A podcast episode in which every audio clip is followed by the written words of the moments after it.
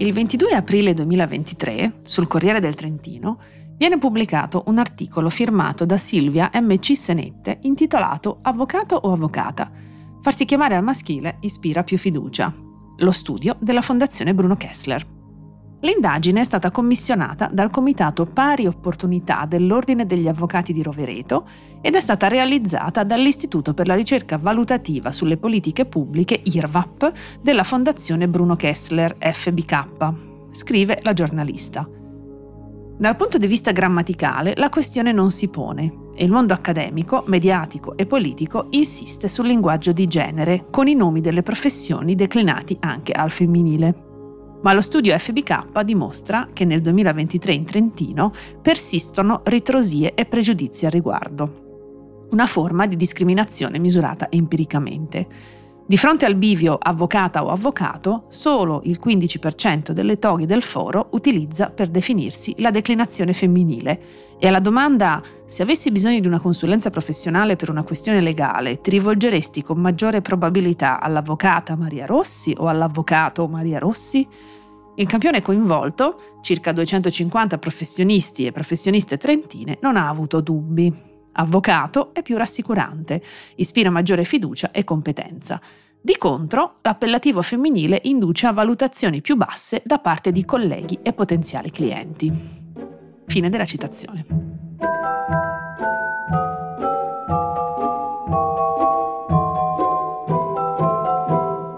Questo è Amare Parole. Io sono Vera Gheno, sociolinguista, e saluto chi mi sta ascoltando.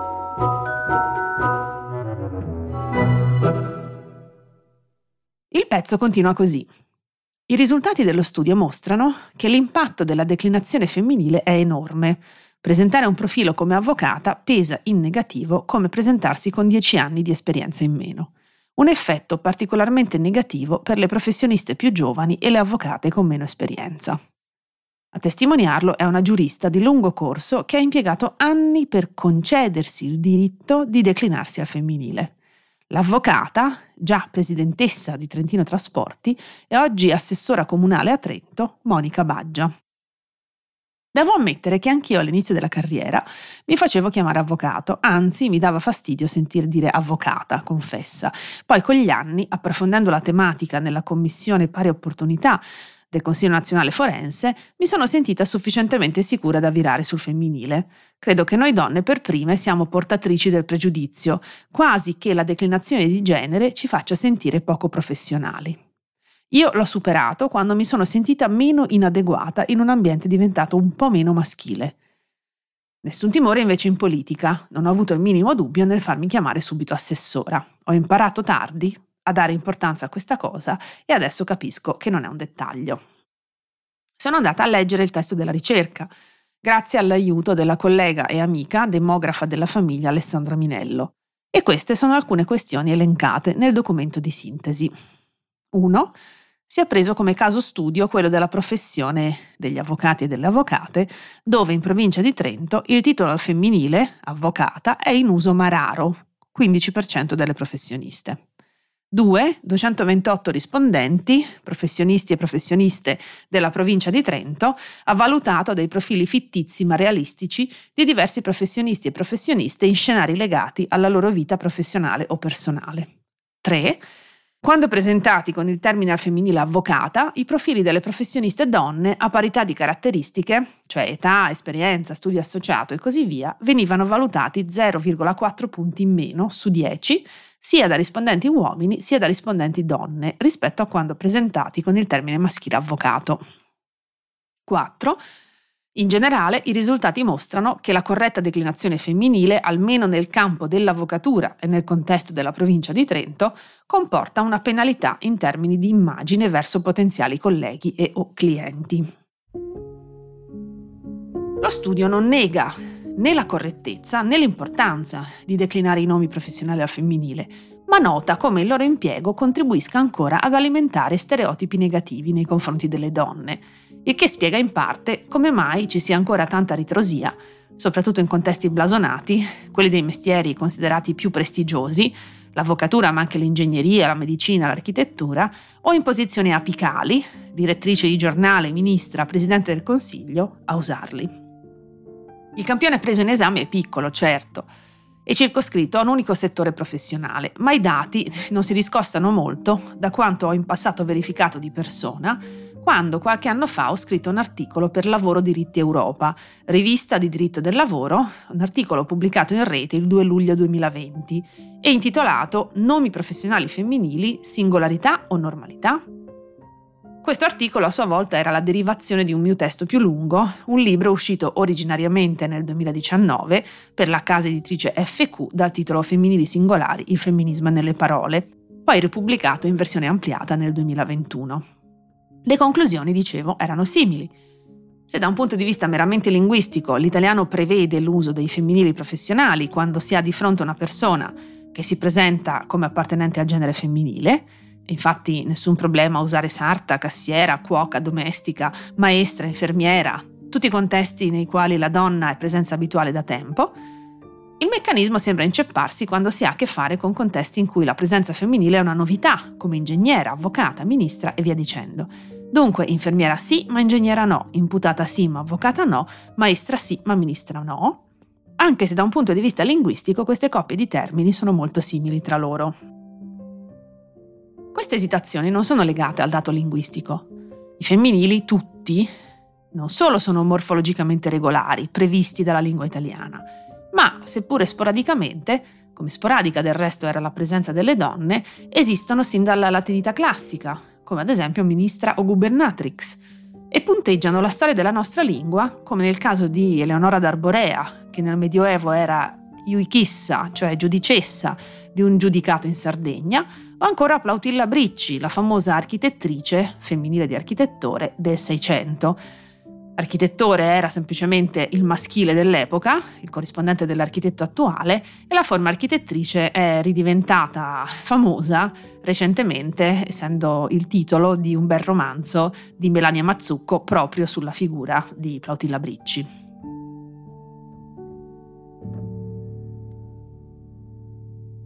Le esitazioni sono piuttosto collegate a fattori extralinguistici, socioculturali, innegabilmente conseguenza del fatto che il maschile viene percepito ancora come forma di maggior prestigio, il che non ci deve stupire in una società androcentrica e per molti versi ancora di stampo patriarcale, nella quale il maschile è la norma e il femminile troppo spesso ancora l'eccezione.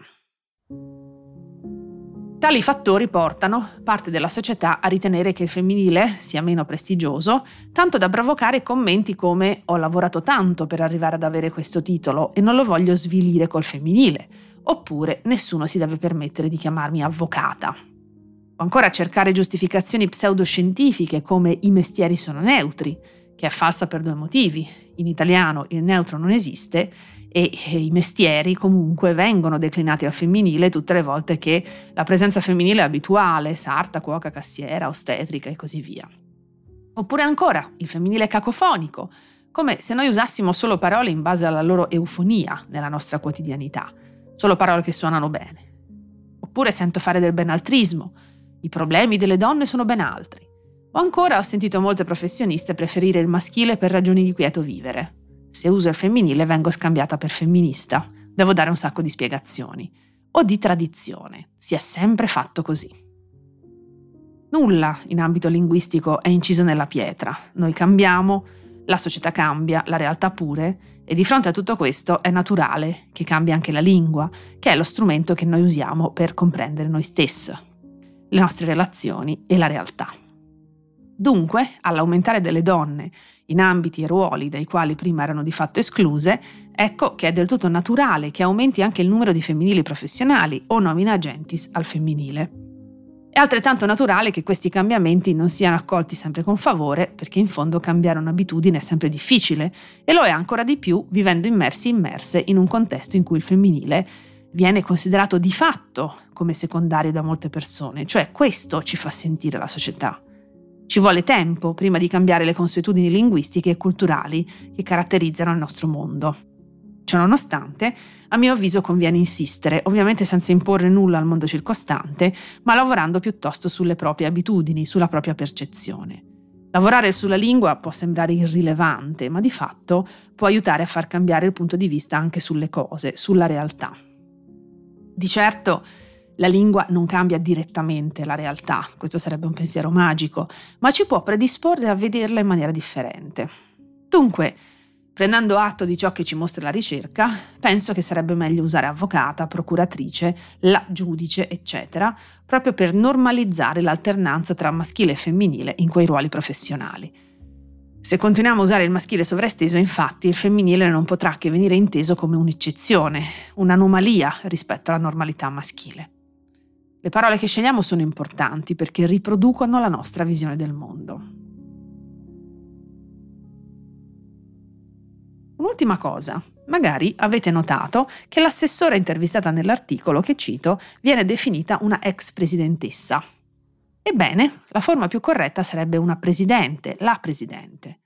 Presidente deriva da un participio presente latino e come altri sostantivi che derivano da participi presenti come docente, agente, insegnante, amante, è un sostantivo ambigenere, cioè al quale basta cambiare articolo per cambiare genere. Il presidente la presidente come il docente la docente. Chi studia linguistica oggi suggerisce di non usare i femminili col suffisso in essa perché nascono per indicare le mogli di, per esempio la presidentessa come moglie del presidente, o con intento vagamente canzonatorio, un suffisso quasi sempre inutile che deforma più del necessario la forma base, tanto che all'inizio del Novecento si usavano in maniera sempre sarcastica atletessa e deputatessa, oggi in disuso. Dunque, sindaca meglio di sindachessa, soldata di soldatessa, la vigile meglio della vigilessa, l'avvocata meglio dell'avvocatessa. Tra l'altro, avvocata è uno degli attributi della Madonna, avvocata nostra. Fanno eccezioni i femminili già molto strutturati nell'uso, come dottoressa e professoressa, che sarebbe controproducente cambiare. La presidente, dunque, anche nel caso della presidente del Consiglio, pure se la nostra attuale preferisce farsi chiamare al maschile. Su questo un unico appunto. A lungo la parte politica conservatrice ha preso in giro le istanze linguistiche portate avanti dal blocco progressista, tanto che a un certo punto è stato coniato l'aggettivo boldrinata per definirle, in quanto sciocchezze. Dunque, se da un lato non deve stupire la scelta di Meloni di farsi chiamare il Presidente del Consiglio, dato che rientra perfettamente nella tradizione della sua compagine politica, e lo aveva già fatto in tempi recenti anche Elisabetta Alberti Casellati, quando era Presidente del Senato, trovo interessante che Meloni, appena ascesa al potere, abbia ritenuto importante ribadire ufficialmente questa scelta tramite appunto un atto scritto ufficiale. Ulteriore dimostrazione del fatto che le parole contano sempre, anche quando se ne negherebbe l'importanza. Vi ricordo che potete scrivermi all'indirizzo di posta elettronica amareparole-ilpost.it.